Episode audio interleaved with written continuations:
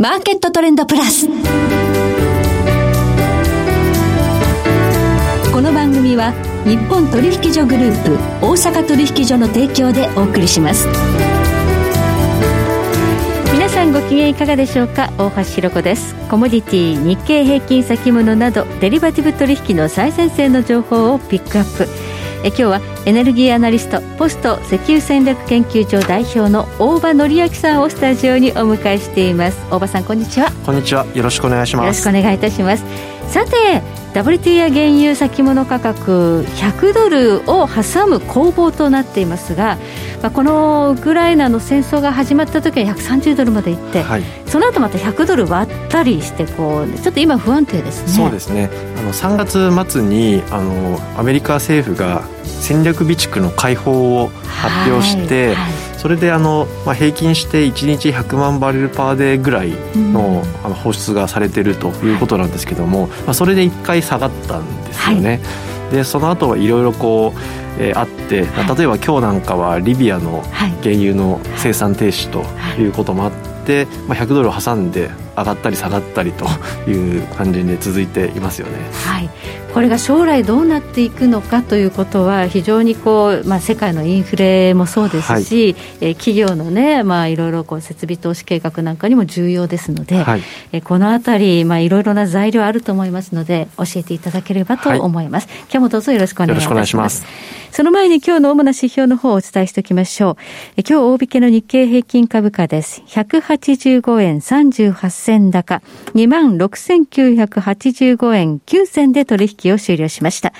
えそして今来週の日経平均先物夜間取引スタートしました。現在 にまんろくせんきゅうひゃくろくじゅうえんで動いています。日経平均ボラティリティインデックスは にじゅういってんななに でした。そしてコモディティ、東京プラッツドバイ原油先物くがつものは日中取引の終値できゅうひゃくごじゅうえん高、はちまん飛びきゅうひゃくごじゅうえんでした。シーエムイー 原油先物ごがつ切りは日中取引の終値で よんてんいちご ポイント安、 にひゃくろくじゅうよんてんよんまる ポイント。大阪金にじゅうさんねんにがつものは日中取引の終値でごじゅうよえん高のはっせんひゃくにじゅうきゅうえんとなりました。ではこの後大場さんに詳しく伺ってまいります。マーケットトレンドプラス。さて、ここで新年度スタート、番組からプレゼントのお知らせです。簡単なアンケートにお答えいただいた方の中から抽選で北浜投資塾のネックピローとラジオ日経オリジナルクオカードをセットでにじゅうめいさまにプレゼントいたします。ご希望の方は番組ウェブサイトの応募フォームから番組のご感想などをご記入いただき、どしどしご応募ください。締め切りはしがつじゅうくにち火曜日です。なお、当選者の発表はプレゼントの発送をもって返させていただきます。皆様のご応募お待ちしています。さて、今日はエネルギーアナリスト、ポスト石油戦略研究所代表大場典明さんに伺ってまいります。さあ、原油はひゃくドルを挟む攻防、これひゃくドルからこれから上がっていくのか、それとも落ち着いていくのか、えー、まずはこのロシアの原油が禁輸される方向にあるというようなことがひゃくさんじゅうドルまで一時価格を持ち上げたんですが、実際のところどうなんですか。はい、まずそこを抑えることが必要だと思うんですけども、あのしがつの上旬にですね、あの 自, 自発的なこう、えー、なんていうんですかね、ロシア産原油の買い控えということで、はいはい、えー、ロシアからの原油の輸出量が にじゅうごパーセント ぐらい減ったっていうふうに伝えられてた時期があったんですけれども、はい、えー、あの足元ではですね、もうすでに戦争開始前の水準まで輸出量もう戻っていると。えじゃあもう元通りになっちゃったんですか。はいはあ、ということで、はい、あのそのひゃくさんじゅうドルって時もあったんですけども、現在はそのロシアからの輸出っていうのは、まあ、一部その買い控えもあるんですけども、はい、えー、トータルでマクロで見ると、えー、変わっていないということなんですね。じゃあ市場から消えたわけじゃないんですね、はい、まだ。それがその、まあ、イメージではロシア産の原油をアメリカが代わりに輸出するみたいな、はい、なんかそういう言われ方をすることがあるわけですけれども、はい、今はまだ全くそういうことは起きてないという。起きてないんだ。はいはい、ただあの イーユー としてはこれどんどん段階的にやめていくという計画を立ててるところなんですよね。そうですね。あの最近そのニューヨークタイムズが伝えられたと伝えたところによると、はい、えっと、今年のはちがつにですね、あのはちがつから段階的にロシア産原油の輸入禁止をスタートする計画を今考えているという、うんはい、まあ、スクープがあった計画中なんです、ね、計画中ということなんですけれども、はい、あの実は今フランス大統領選の最中でして、はいはい、それが終わるのがしがつのにじゅうよっかということなんですけども、ね、はい、あの原油価格上がってしまうとそのマクロン大統領にまあ不利になるだろうということで、えー、マクロンが当選するまではこの議論はあまりこうあの原油価格の上昇材料になってしまうので、はい、えー、やめておこうと、あ、なるほど、いうふうにニューヨークタイムズでは伝えられていましたでここまではちょっとこの計画についてはニュースが出てこないだろうということなんですね、はい、でこれマクロンさんと今対峙する、まあ、候補がルペンさん、はい、結構ロシア寄りですよね。そうですね、まあ、それはあの何とかして避けたいということで、うんうん、まあ、こういう話になっていると思います、はいはい、そうすると現実的にはまだロシア産の原油の輸入量というか輸出量ですね、まあ、止まっていないということで、はい、価格への影響というのは本当はないんで、思惑だけなんですね。そうですね、思惑だけの状態と。で、あのその後ですね、その輸入を止めるとなると、うん、そこを代わりに誰が生産するかという話になるわけですけれども、はい、あの戦争開始直後ぐらいはあのイランの核合意復帰でイランからの輸出を増やすとか、はい、あとベネズエラの制裁解除するだとか、うん、なんかそんな話もあったんですけれども、はい、ベネズエラの件も反対されて、イランはあの足元見られて条件を高く上げられてしまってですね、まあ、なかなかそのふたつうまくいかなかったと、はい、なると、まあ、やはりアメリカからどれだけ出てくるかということが期待されるわけなんですけれども、はい、まあ、つまりアメリカのシェールオイルがえどれぐらいこれから出てくるかというところがポイントになると思います、はい、で実際どうかと言いますと、あの確かにですね毎月、えー、生産量増えているんですね、米国、米国、はい、であのいわゆる掘削リグも、うん、まあ、ちょっとずつなんですけども、はい、あの一応プラスになってじわじわと上がっている、はい、で原油価格もまあひゃくドルぜん後ですので採算も取れているはずだと、うん、そうですよね、はいはい、ということでもっと増えてもおかしくないんですけれども、えーはい、やはりあのかつての生産量の水準から比べるとまだ低いですし、うん、え増産のペースっていうのも非常に遅い。なんでなんですか、はい、それがですね、あの、まあえー、一つにはこのひゃくドルという水準が本当に継続するのかというところが、うん、まあ、若干こう不安を持たれているということが一つあるのと、はい、まあ、それと関係するんですけれども、えー、過去ですね、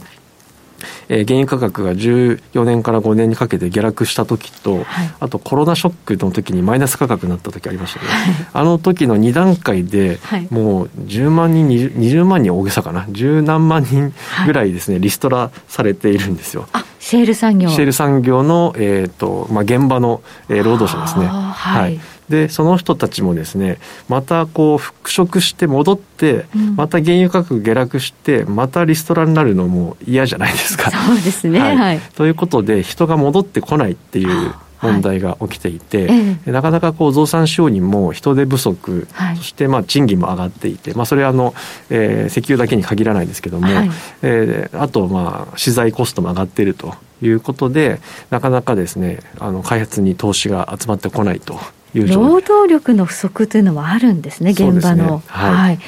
まあ、確かにそのにせんじゅうよねんじゅうごねんからの急落とコロナの時の急落、原油価格って下がる時とんでもなく下がるの で, で、ね、ちょっと本当にひゃくドルでこれ止まるのかどうか、高止まりしてくれるかどうかって不安に感じる方は多いんですね。多いでしょうね。ですので、まあ、そういった方たちは、うん、あのちょっともう二度と戻りたくないという人が多数いて、はい、えー、人を集めるのが難しくなっているというふうに伝えられています、はいはい、じゃあ投資も、まあ、ガンと戻ってくるかというと、まあ、まだ慎重なんでしょうか ね, うね、はい、というわけで、はい、アメリカからの増産というのも、まあ、じわじわとはあるんですけども、うん、えー、ロシアの輸出量を代替するような、はい、あの規模でですね、はい、あのまあ、いちねんにねんで出てくるってことはちょっとなさそうだと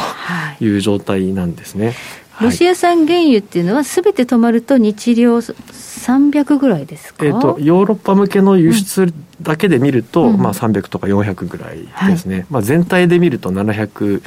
何バレルぐらいありますので、はい、まあ、それはあの、えー、制裁してない国にも売ってますから、はいはい、なので制裁している国というか、まあ、イーユー 向けでカウントすると大体さんびゃくまんバレルぐらいなんですね。これがだから本当に出てこなくなるというような計画が、まあ、出てくると、これまあ大フランスの大統領選の後に話し合いが進むと思うんですが、はい、やっぱりこれの分どっかで埋めなきゃいけないんですよね。そうですね。そこがその イーユー と オペック の話し合いが先日あって、うんえー、代わりに増産してくれと言ったら無理とっていうふうにまあ断られて、 オペック はなんか釣れないタイプ釣れない感じでしたよね、ええはい、というわけで、まあ、なかなか代替生産っていうのは難しい中で、うんまあ、原油価格がどうなっていくのかということだと思います、うんはい、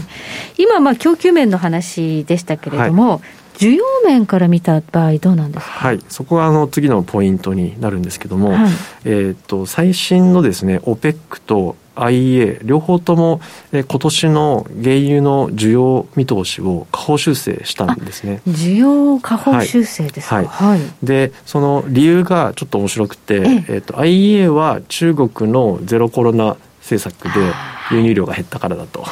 いうことを言っているんですけども、はい、オペック の方はですね、はいえー、世界経済の停滞とインフレだっていうふうに言ってるんですね、はいはい、なので、まあ、両方とも違う理由ではあるんですけども、あのこの オペック の指摘っていうのはまあ非常に重要で、うん、まだあの、えー、戦争が始まって、まあ、例えばウクライナの経済も相当な打撃ですし、そのこう波及して、えー、ヨーロッパ経済、それも、えー、中国も今、えー、ゼロコロナで結構工場止まったりとかということで、うん、本当は世界経済って、まあ、何らかのこう影響があるはずなのに、うん、まだ原油価格にあまり反映されてないんじゃないかなと思うんですよね、はいはい、でそれがこう実態が分かってきて、需要の、あの、まあ、その下方修正というか、その見通しが見えてくると、はいえー、ひゃくドルを維持できないんじゃないかという見通しがあるんですね。はい、このインフレでやっぱり原油が高いと景気悪くなるとやっぱ買い控えも起きてくるでしょうし、はい、ということもありますよね。そうですね。ですからその世界経済の需要の底堅さというか、その、えー、マイナス面がどの程度、うんえー、影響があるのかということと、えー、もう一方で先ほど申し上げた イーユー の、えー、ロシア産原油の、うんえー、禁止ですね、はい、それがその段階的というのが一一体どのぐらいの量で、はい、速さで、はいえー、行われるのか、はい、それが実際に、えー、行われると代わりの生産国いませんから、はい、それはあの多分プラスというか原油価格上げる方向に働くと思うんですけども、うん、そこの、この、えー、どっちの要因が、はいえー、どのタイミングで効いてくるのかというような感じかなと思います。綱引きですね、はい、まあ、このタイミングでアメリカは金融の引き締めを強力に行う、はい、というところも重なってきますので、ねはいはい、ありがとうございます。え今日はエネルギーアナリスト、ポスト石油戦略研究所代表大場典明さんをお迎えいたしましてお話を伺いました。大場さん、今日はどうもありがとうございました。ありがとうございました。えそして来週です。え来週は日本貴金属マーケット協会代表理事池水雄一さんをお迎えいたしまして、世界の金の動きをテーマにお届けします。それでは全国の皆さん、ごきげんよう。